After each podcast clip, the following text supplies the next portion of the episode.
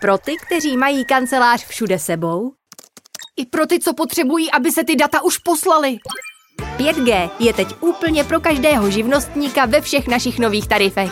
Více na t-mobile.cz Posloucháte další díl podcastu týdeníku Respekt, který se věnuje hlavnímu tématu aktuálního čísla. Dnes tedy o tom, jak se žije v dnešním Česku LGBT plus lidem. Podnětný poslech vám přeje ještě pán Sedláček. Dnešním hostem je Zdeněk Sloboda, sociolog z Univerzity Palackého v Olomouci a Univerzity Karlovy. Vítejte. Dobrý den. Kdybyste měl na úvod stručně říct, jaká je teď eh, z pohledu sociologa pozice LGBT plus lidí v české společnosti? V české společnosti bychom asi mohli říct, že je vlastně poměrně dobrá.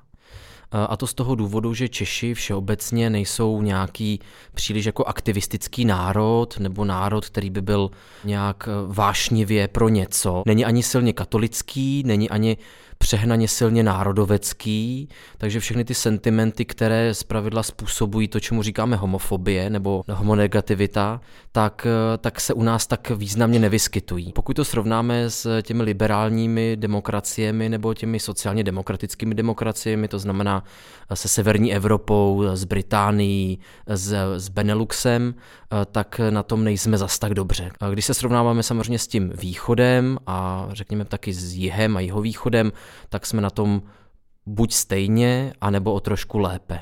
K tomu se určitě ještě blíže dostaneme. Já bych přece jenom vyjasnil pojmy, protože eh, i u nás v redakci v Respektu se o tom vedla na poradě debata.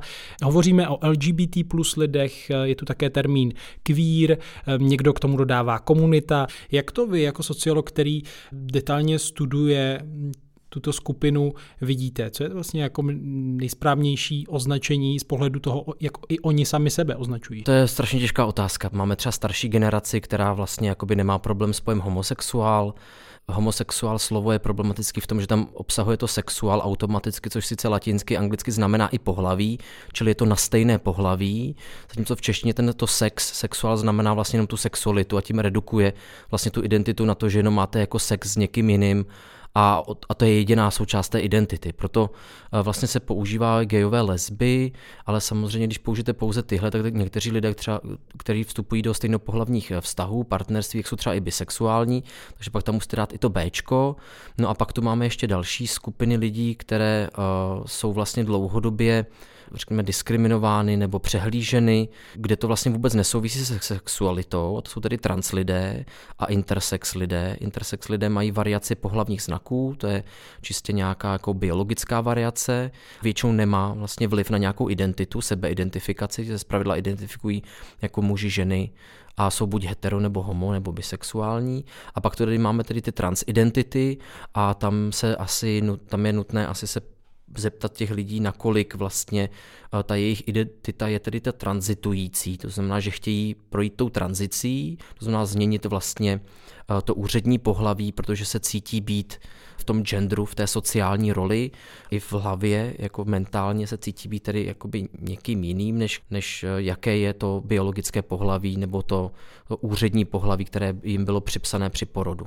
A, takže to jsou, ně, některá část těch trans lidí je tedy ta, která chce jakoby přejít a, a být vlastně v té roli uh, toho genderu jiného, než jim bylo připsané při narození.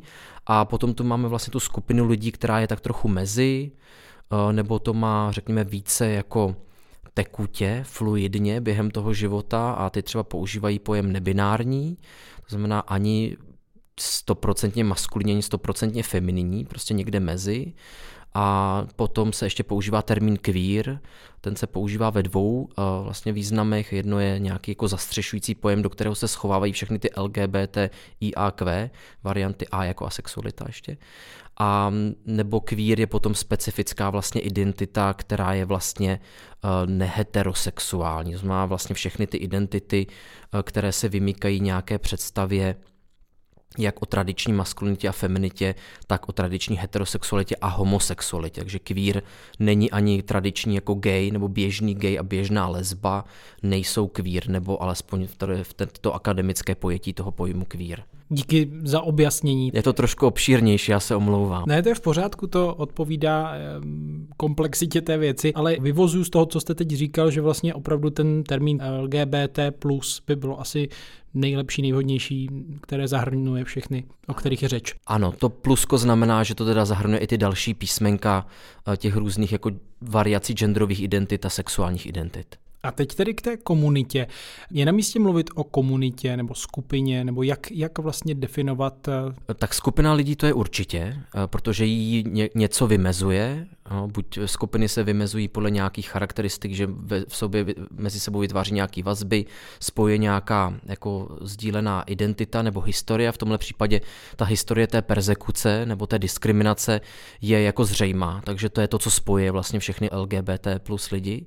Eh, ale samozřejmě je tam obrovská variabilita a je tady obrovská neviditelnost eh, velké části z tady těch jednotlivých dílčích skupin a zároveň třeba jako gejové a lesby nemají spolu za z toho jako tolik společného, kromě prosazení té sociální a legislativní rovnosti a nějakých třeba rodičovských partnerských práv, ale třeba podoby rodičovství u lesbických žen nebo bisexuálních a lesbických žen nebo v těch stejnopohlavních párech ženských, eh, tak jsou ty cesty k tomu rodičovství jsou jiné, významně jiné než u těch eh, mužských párů. Takže vlastně ani tohle nemají tak úplně společné. A ty trans lidé čelí ještě daleko vlastně větší, dlouhodobější diskriminaci a samozřejmě existuje i řekněme nějaká jako diskriminace nebo třeba transfobie i mezi některými geji, lesbami. Takže samozřejmě jsou to prostě běžní lidé, kteří mají jednu tu dílčí identitu, kterou mají, tak jsou třeba Pražáci, Spartiani, muži, eh, děti nějakých rodičů a já nevím, gymnazisti a tak dále, tak ještě ta další identita, kterou mají eh, ti lidé, tak je právě nějaká z těch LGBT, IA eh, a tak dále. A ta identita je tedy kolážová a ta komunita je něco, co ti lidé vlastně vytvářejí v zásadě záměrně, co je pojí na základě nějaké sdílené identity, nějakých vztahů, které si udržují. Zpravidla se v komunitě vytváří ještě nějaké hierarchie a z tohohle pohledu bychom asi měli říct, že je spíše několik dílčích komunit a že velká část, možná bych si dovolil odhadnout, že větší část eh, LGBT lidí se vůbec nezdružuje, takže do té komunity nevstupuje, nevyužívá těch, eh, těch komunitních služeb, že třeba nechodí do nějakých gay barů nebo kaváren, čajoven a tak dále. My vlastně ani nemáme třeba lesbické bary a, a, a diskotéky, máme vlastně jenom jakoby pro gay muže. Eh, kde občas přijdou jako asi trans lidi, ale vlastně ne tolik. Ale hodně lidí se nechce vůbec setkávat, chce tu svoji situaci třeba u těch trans lidí nějak vyřešit a jít jakoby dál a už to nemít jako hlavní eh, součást té své, té své identity. Jo, nebýt jenom jako trans eh, nebo po nějaké třeba tranzici. Takže asi nemůžeme mluvit o tom, že tady existuje nějaká homogenní, jednotná komunita, která něco politicky požaduje, chtějí to všichni stejně a všichni se na to stejně těší a všichni to stejně budou využívat, protože jak se ukazuje, tak třeba ani registrované partnerství není nějaký eh, super oblíbený institut, do kterého by všichni nadšeně eh, vstupovali, protože jim poskytne nějaký buď dobrý pocit nebo nějaké jako ekonomické nebo právní benefity. To potom taky souvisí s tou otázkou, kdo vlastně eh, za tu skupinu mluví nebo může mluvit tak, aby to nějak odráželo, řekněme, názor celé té skupiny. No tak třeba v 90. letech organizace SOHO měla tady ten zastřešující, jako ten, ten střešní nebo deštníkový jako charakter. V jeden čas do ní bylo združených až 35 organizací ze Sokolova, z Jižních Čech, z Hodonína a tak dále. Eh, o tohle samé se pokusil vlastně v roce 2001 založený Proud, který se nazýval Platforma pro rovnoprávnost uznání a diverzitu. Ten ještě stále existuje, ale vlastně se mu nikdy nepodařilo, aby se jeho součástí stala většina dalších jako organizací. Takže ta platforma, kde se velká část lidí, kteří se vyskytují v nějakých organizacích, kteří mají nějakou potřebu uh, nějakého, řekněme, jako kulturní a politické participace a združují se v nějakých dílčích organizacích, ať už formálních, typu, že to jsou nějaké zapsané spolky, anebo neformálních, uh, tak jsou vlastně združeni do toho takzvaného výboru pro sexuální menšiny, který se teďka konečně přejmenoval, aby nepoužíval ten vlastně zastaralý pojem sexuální a menšiny, tak se přejmenoval na výbor pro záležitosti LGBTI lidí. Ten je pod úřadem vlády, ne? Ten je pod úřadem vlády při eh, vlastně Radě vlády pro lidská práva. Ono z většinové společnosti také někdy zaznívá takový eh, postoj nebo názor, že toho roku 2006 tedy existuje institut registrovaného partnerství a to by teda mohlo stačit z pohledu některých lidí. Vám před časem vyšel článek v časopise Gender a výzkum s názvem Registrované partnerství a homoparentalita v Česku, kde tedy vycházíte mimo jiné i z vlastního kvalitativního výzkumu a pořízených rozhovorů. Tak mohl byste na základě toho popsat, jak se to registrované partnerství jeví lidem, kterých se přímo týká po těch 14 letech, jak se to osvědčilo, kde jsou, kde jsou limity? My jsme se ptali na to, eh, jestli by chtěli být rodiči a potom jsme se ptali i některých lidí, kteří už jsou reálně eh, rodiči a identifikují se jako gejové, lesby nebo bisexuální. A ten vztah k tomu registrovanému partnerství je řekněme takový spíš otažitý, třeba pro ženské páry, lesbické a bisexuální jako ženy, které jsou v tom stejném pohlavním páru a chtějí mít děti, tak je to vlastně spíše překážkou, protože pokud třeba chcete umělé oplodnění na klinice asistované reprodukce, tak pokud máte v občance napsáno registrovaná, tak je to pro tu kliniku daleko složitější to přehlédnout. A pokud tam přijdete sama se svojí kamarádkou a máte papír od nějakého muže, který tvrdí, že je váš partner, ale je neplodný a chce, abyste podstoupila umělé oplodnění, tak ty kliniky s tím jakoby nemají tak velký problém. Ne všechny, ale určitá část z nich takže je to dostupnější. Třeba nenalepit na sebe tu nálepku registrovaný, registrovaná, tak pro ty lesbické páry je to výhodnější, nebo ženské páry.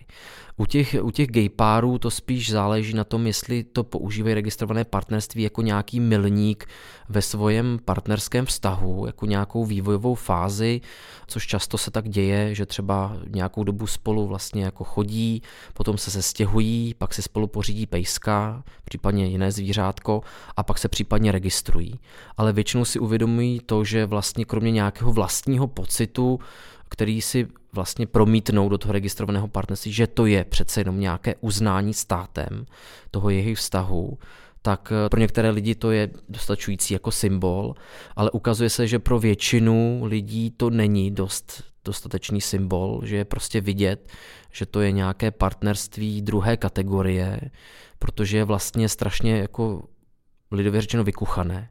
Ta verze, která prošla v roce 2005, respektive 2006, eh, tím vetem proti panu Klausovi, tak, eh, tak je vlastně úplně nejvíce ořezanou verzí, která kdy byla předložena. A bylo jich předložených, jestli se nepletu, sedm plus dvě vlastně ani předložené nebyly. To znamená, tam není spoustu práv, je to vlastně jenom prázdná skořápka uh, s nějakým názvem, nemění se vám tím rodinný status, takže vy vlastně stále zůstáváte buď rozvedení, ovdovělí nebo uh, svobodní a k tomu se vám mění nějaký status registrovaný ano ne, nebo registrovaná ano ne, což často vedlo k tomu, že některé firmy vlastně nemusely poskytovat žádné benefity registrovaným partnerům, partnerkám, ale v současné době už to dělají v rámci nějaké vlastně jako dobré vůle a nějakých jako uh, sociálních benefitů uh, pro své zaměstnance. Um, takže se ukazuje, že většina lidí by chtěla vstupovat do manželství, pokud by tedy chtěli vstoupit do něčeho, nebo respektive by chtěli mít tu možnost. A ta samozřejmě kvůli tomuto systému, který není ani dvojkolejný, to znamená, všichni můžou vstupovat do něčeho menšího, do nějaké menší verze typu druh družka nebo partnerství a potom můžou všichni vstupovat do manželství, tak tady to, co bylo třeba ve Francii nebo do značné míry v Británii taky, tak u nás neexistuje. U nás vlastně buď můžete být, jako mít to manželství, protože máte osobu toho opačného pohlaví genderu za partnera, anebo nemůžete. A to je vlastně tam, kam směřuje ten současný aktivismus, řekněme od toho roku 2017-18, jako nějaký hlavní, nejenom symbolický vlastně cíl, ale cíl, který by i právně pomohl poměrně hodně skupinám lidí, třeba těm starším nebo těm, kterým ten partner, partnerka zemře, tak těm, kteří mají děti. A to je vlastně jediné, co používali někteří z těch rodičů, jak používali to registrované partnerství, že ho použili jako argument pro získání stejného příjmení. Protože když vstoupíte do registrovaného partnerství, tak vám automaticky nevzniká možnost změnit si příjmení na nějaké společné, ale uh, musíte si o to speciálně požádat. A pokud nemáte závažný důvod, platíte, myslím, tisíc korun nějaký správní poplatek. Pokud máte nějaký vážný důvod, to znamená, je to jedno z vašich předchozích jmén, to znamená, pokud se několikrát vdáte nebo oženíte a měníte si jméno, pak se chcete vrátit na to původní, anebo pokud je třeba hanlivé to vaše příjmy, jak se můžete vlastně jakoby za méně peněz jako změnit. A registrovaní partneři někteří to vlastně používají, to, že se změní stejné příjmení, obzvlášť pokud mají děti a chtějí třeba cestovat. Jo, takže těžko vysvětlíte, nebo se vám hůř bude jako ve Spojených státech někde na letišti vysvětlovat, proč teda jako jedno dítě se jmenuje takhle, druhé se jmenuje takhle, jeden tatínek se jmenuje takhle, druhý se jmenuje takhle a jaký vztah mezi sebou mají ty tatínkové. Takže pokud si všichni dáte stejné příjmení, tak je to pro vás daleko jednodušší. Takže to je jeden z těch mála jako benefitů, který to, to registrované partnerství přináší, je to, že máte teda jako nějakou slevu na tom poplatku když si o to speciálně zažádáte a těch žádostí se ukazuje i podle toho, co jsem teďka dělal vlastně analýzu mezi matrikářkami, které vlastně ta registrovaná partnerství spravují a administrují, tak těch lidí, kteří vlastně si potom žádají ex post o změnu toho příjmení, tak je skoro až polovina nebo velká část z nich. Eh, což samozřejmě vytváří nějaký nárok na tu administrativní agendu, jak pro ty úřednice, protože ty to musí zapisovat do těch matričních knih, potom do online systému, dávat vidět eh, matričním úřadu, kde ty lidi si požádali, ten, ten, ten eh, vlastně matriční úřad, kde ty lidi si požádali, musí to dávat vidět na tu matriku, která registruje, těch jenom 14 v České republice, takže vlastně to jakoby administrativně a finančně zatěžuje jak ten státní systém, tak ty lidi samotné. Pojďme ještě zpět k tomu vztahu. Většinové společnosti k eh, lidem LGBT+. Když se podíváme na některé průzkumy a třeba i v mezinárodním srovnání v rámci Evropské unie, tak eh, k tomuhle tématu byl v roce 2019 proveden Eurobarometr, eh, který teda ukazuje, jaké jsou postoje většinové společnosti napříč různými zeměmi.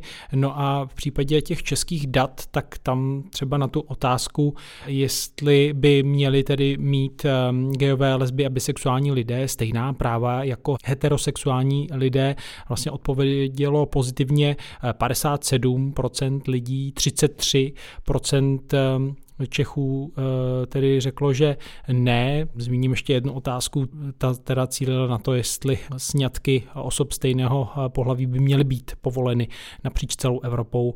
48% lidí souhlasilo a 48% eh, bylo proti. Česko se tady řeží spíš do té skupiny tedy méně tolerantní, nebo skupiny států populací, které jsou méně tolerantní. Tak co dalšího by se dalo říct na základě základě sociologických průzkumů o tom, eh, jaký je vztah Čechů, Češek k eh, skupině nebo LGBT plus lidem. Já bych tam ještě dodal, že třeba ta data z roku 2015 toho eurobarometru byla lepší. Tam byl vlastně rozdíl v té první otázce toho, jestli by měli mít geové, lesby, bisexuální lidé stejná práva, tak uvedlo 62%, že ano, to znamená o 5% více, než potom pět let nebo čtyři roky následně v tom roce 2019. A podobně vlastně klesla i ta míra toho souhlasu s manželstvím z 57, jestli se nepletu, na 48%. Tam skoro tedy o 9% bodů. Takže ukazuje se tam, že tady je nějaký trend a podobně je ten trend i na Slovensku, že se tady ta, ta míra, řekněme, té ochoty jako nejenom ak, neakceptovat, ale, ale jenom tolerovat uh, vlastně uh, ta stejná práva, tak, je, tak, tak se nám jako, tak nám klesá s časem, což je otázka, jestli to bude nějaký dlouhodobější trend, ale ukazuje se, že vlastně ty řekněme neokonzervativní nebo retradicionalistické sentimenty a ta, ta hnutí, která se objevují a ten diskurs, který velice často zvedají právě populistické strany a nějací populističtí, řekněme, influenceři, z čehož dvě z toho se nám teďka dostali do Senátu, tak vlastně asi způsobují to, že ta míra řekněme, té ochoty těch lidí tolerovat ta práva nebo připustit, že by ta práva geové lesby, případně trans lidé mohli mít, tak se nám, tak se nám jako poměrně zmenšuje.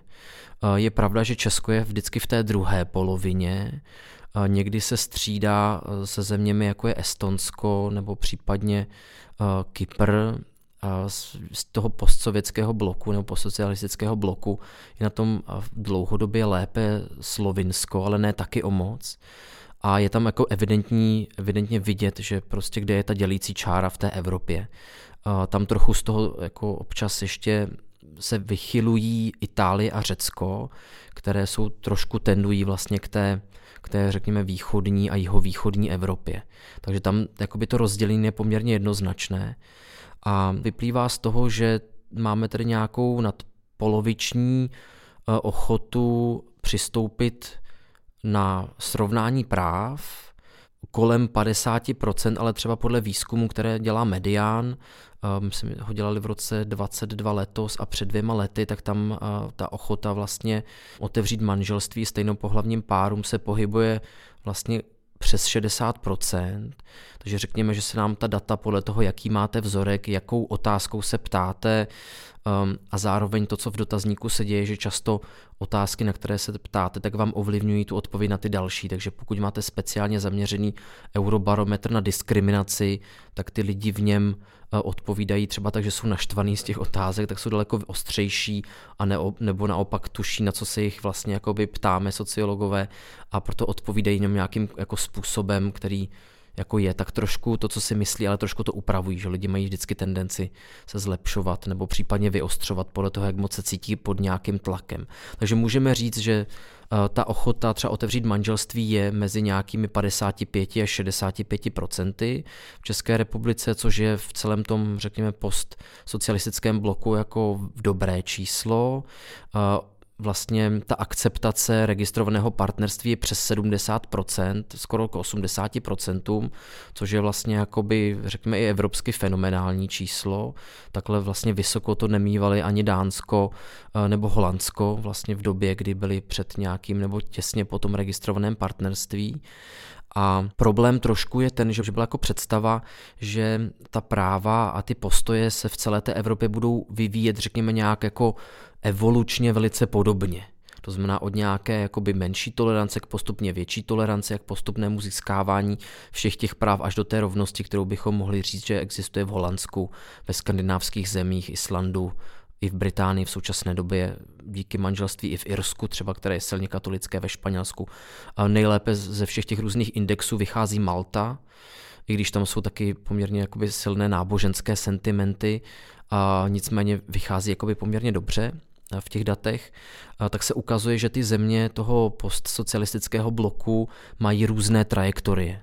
Třeba Maďarsko mělo velice podobnou trajektorii jako Slovinsko a Česko, uzákonilo registrované partnerství, dokonce mělo uznání kohabitace stejnopohlavních vztahů už v 90. letech, jestli v 96. jestli se nepletu poměrně brzo, ale vlastně to sklouznutí k té takzvané neliberální demokracii, kterou tedy takhle označil Viktor Orbán, to, co tam jako realizuje, tak je docela zajímavé. Tam se taky ukazuje z různých analýz eh, třeba eh, Judith Takáč nebo, eh, nebo Ester Kováč, že vlastně ta, to, to první volební období uh, Viktor Orbán vůbec netematizoval sexualitu trans lidí, gay a lesby jako nějakou skupinu, proti které bychom se měli stavět, až vlastně před volbami do druhého volebního období se začal vlastně radikalizovat a začal používat ty populistické vlastně jako fráze a ty, ty prvky, které se používají. To znamená vyvolávání strachu, a nalezení nějaké vlastně jiné skupiny.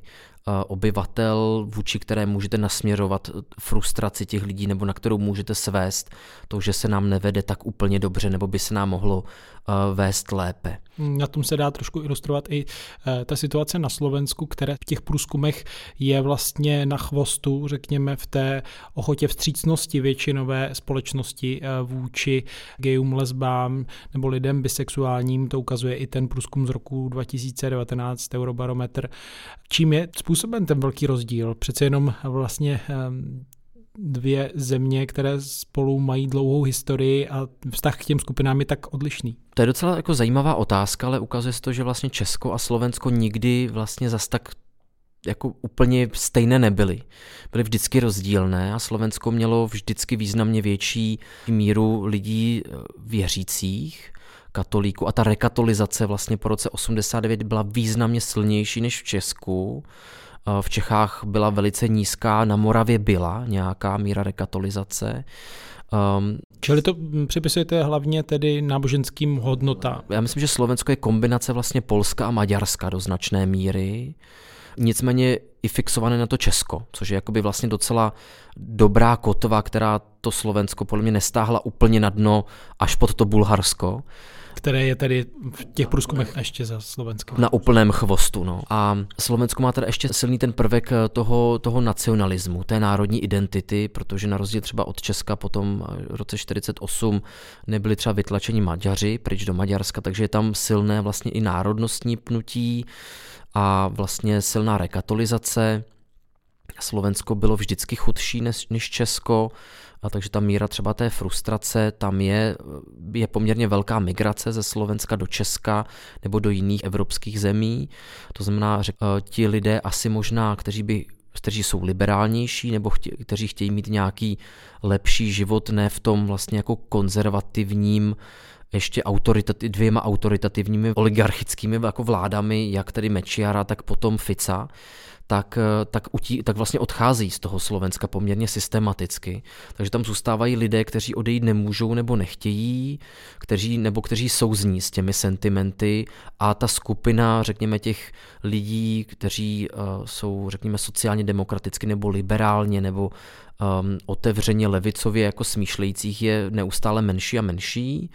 Uh, koncentruje se jenom do těch jako větších měst, spíš na tom západním Slovensku. Takže ty ostatní části toho Slovenska jsou vlastně ty, řekněme, jako chudší, frustrované, se silnými křesťanskými, katolickými spolky.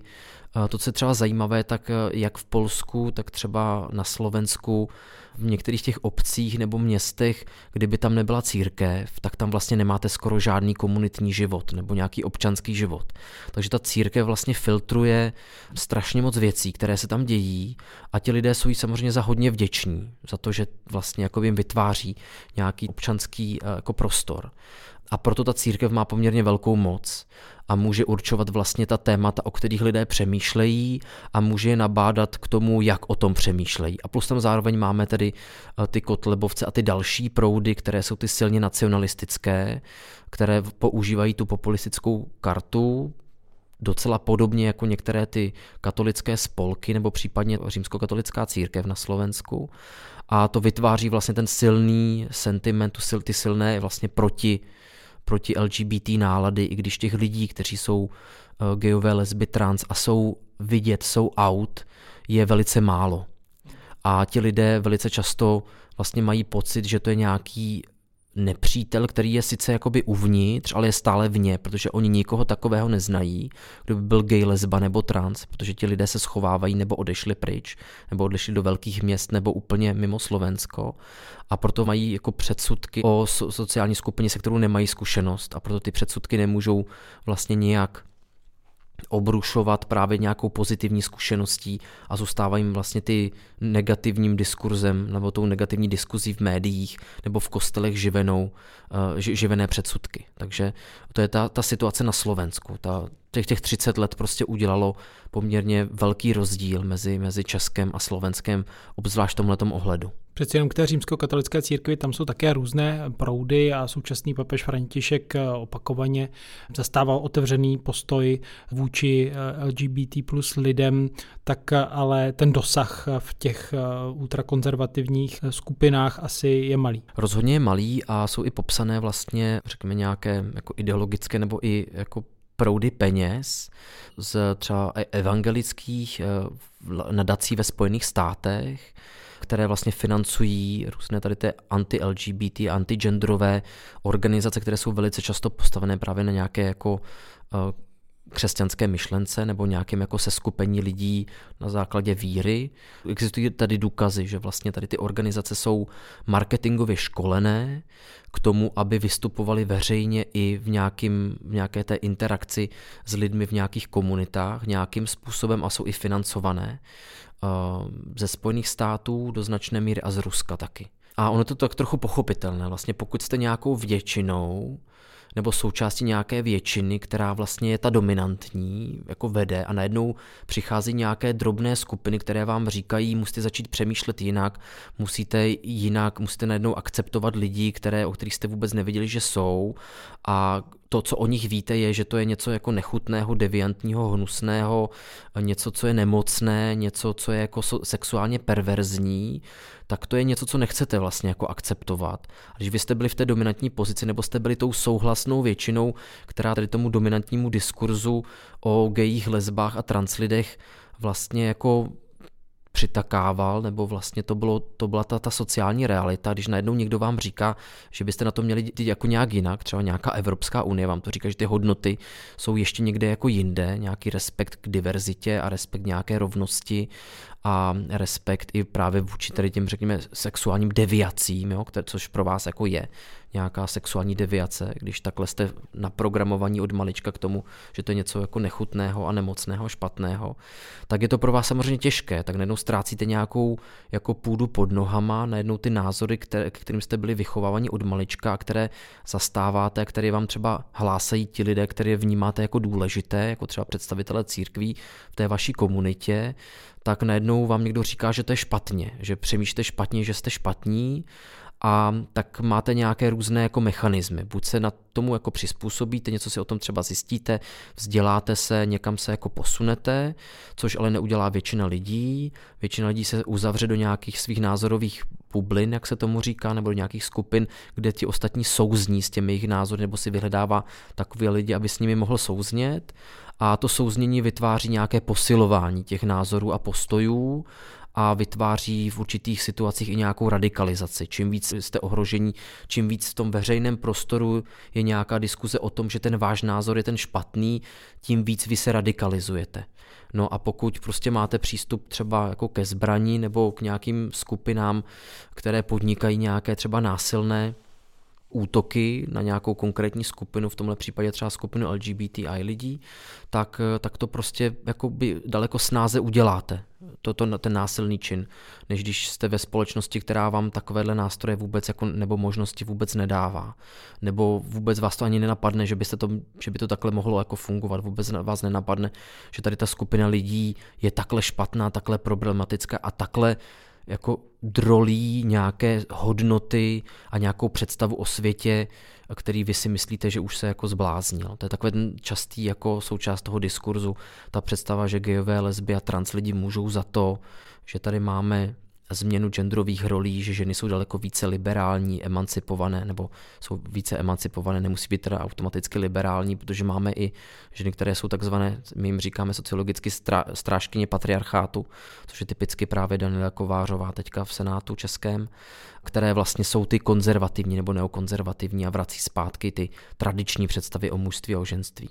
A pokud vy máte představu, že tohle se všechno mění a že to znamená nějaký konec toho světa, tak se nějak jako tomu bráníte. Málo kdo se tomu jako přizpůsobí a zjistí si ty, ty pravé informace. Já jsem třeba pro Karlovu univerzitu teďka dělal analýzu mediálních textů českých, včetně parlamentních listů, což je teda jeden z těch jako webů, který velice často používá nějaké ty populistické, uh, manipulativní nebo trochu konspirační vlastně jako teorie, nebo je šíří poměrně intenzivně. No a tam se ukazuje, že vlastně třeba legitimizace vědou je typická jak pro ty populistické, jak pro ty manipulativní texty, tak i pro ty, řekněme, jako běžné texty v běžných médiích, jako jsou, nevím, hospodářské noviny, právo, Mladá fronta dnes a tak dále. Že vlastně tou vědou nebo nějakým odborným názorem, postojem nebo nějakou odbornou autoritou se argumentuje pro i proti. A teďka pokud vy jste člověk, který prostě třeba jako nemusí mít vysokou školu rozhodně sociálně vědního typu, um, a máte prostě nějaké pole, čím dál tím víc peněz to stojí, čím dál tím víc práce tomu musíte jako věnovat, čím dál tím menší zisky z toho máte, čím dál tím větší sociální nejistoty máte, tak, tak samozřejmě nějaká ta jako sociální nepohoda, nebo řekněme možná i frustrace, uh, tak potom jako má tendenci, máte tendenci někam nasměrovat. Buď někdo chodí jako do sportovat, někdo dělá nějaké jiné volnočasové aktivity, hraje ochotnické divadlo nebo něco takového a někdo prostě se vlastně negativně vyjadřuje na sociálních sítích, nebo případně i podniká nějaké jako nájezdy, aktivity, nějaké bitky, vyhledává nějaké lidi, kterým by mohl ublížit, jenom proto, aby si třeba vybil tu svou frustraci, nebo protože si myslí, že se tím napraví ta situace a vrátí se ten skvělý svět, který byl předtím. Ale ten je často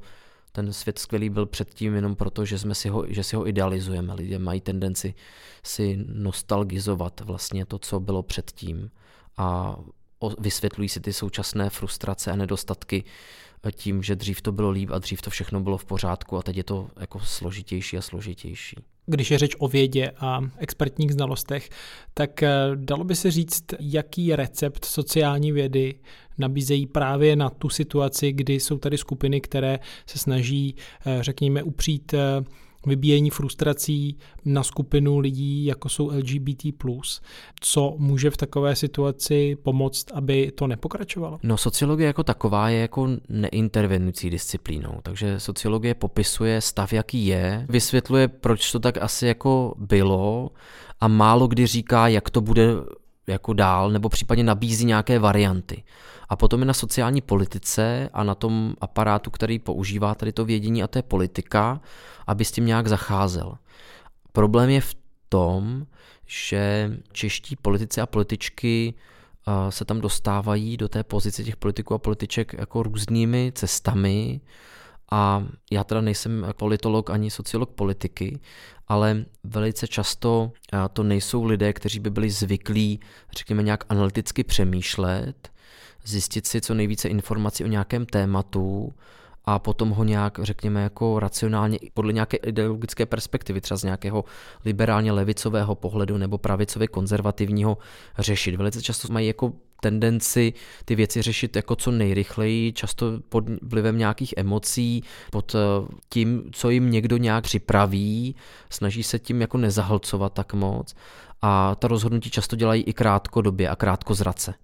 Jo, tož byl asi případ jako vlády Andreje Babiše, kde vlastně to rozhodování bylo velice krátkodobé nebo s nějakou krátkodobou perspektivou, i když vznikly nějaké strategie, tak eh, jenom proto, že ten aparát úřednický eh, je vlastně připravuje. Nebylo to často z iniciativy vlastně toho vedení, takže ty politici se nevždycky rozhodují podle těch, jako řekněme, racionálních a empiricky podložených důkazů. Často se rozhodují podle emocí a my se spolu bavíme relativně krátce po tom, co byli zavražděni dva lidé před slovenským klubem Tepláreň právě pro LGBT plus identitu, tak myslíte, že to je dostatečný budíček pro některé politiky pro to, aby nějak zasáhli, nějak podchytili tenhle ten trend, který lze pozorovat v řadě zemí bývalého sovětského bloku? To je otázka. Já si myslím, že tím, že je to Slovensko a že je to tak blízko a hodně Čechů je nějakým způsobem navázané na Slovensko, ať už příbuzenecky, nebo tam prostě často jezdí na nějaké dovolené a podobně, tak to může být něco, co hodně třeba těch politiků a političek, kteří byli, řekněme, nerozhodnutí nebo o tom tématu moc nepřemýšleli, protože LGBT a i témata jsou prostě jako menšinová témata, řekněme, jsou marginální témata.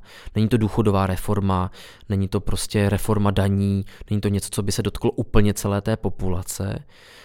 Je to ale něco, co se týká i tak poměrně velké skupiny lidí, těch třeba dětí, které jsou ve stejnopohlavních párech, máme několik set, spíš několik tisíc těch lidí, kteří by potenciálně mohli vstoupit do stejnopohlavních manželství, eh, tak jsou řekněme desítky až stovky tisíc těch množství příbuzných, které mají a kamarádů, kamarádek, kteří by rádi na takovou svatbu šli, jsou řekněme i jako miliony. Takže jsou to témata, které se týkají velkého množství lidí, ale takhle na první pohled se zdá, že to jsou jako marginální témata, kterými se prostě hodně politiku zabývat nechce i protože si na tom žádné pozitivní politické body neuhraje před svými voliči velice často. Protože Češi mají tendenci volit spíš konzervativně než liberálně. A já tady t- doufám, že ta blízko, a teďka to je to taková moje intervenující vlastně jako...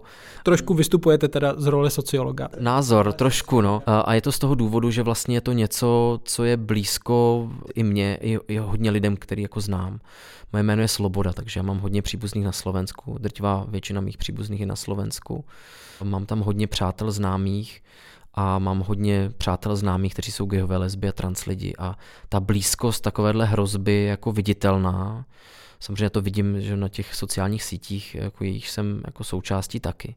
Takže já doufám, že ta blízkost tohohle toho incidentu povede k tomu, že skupiny politiků a političek, kteří to doteďka neřešili, protože si mysleli, že to je vlastně nedůležité marginální téma, nebo byli na vážkách, nebyli si jistí, že to bude ten jazyček na vahách, nebo to, to, to, to, to drobné závaží, které to převáží k tomu, aby uh, došlo k daleko většímu zrovnoprávnění gejů, lezeb, trans lidí v České republice.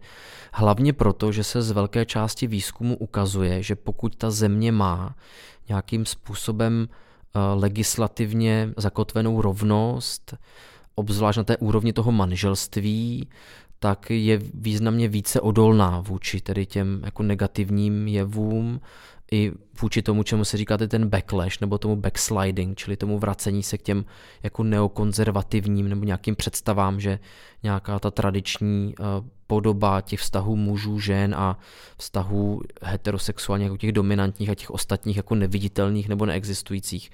Uh, takže takovéhle společnosti, které mají už nějakou míru toho uzákonění, tak jsou daleko více vlastně otevřené a liberální. A ten backsliding se tam jako neděje tak, tak často a tak jednoduše.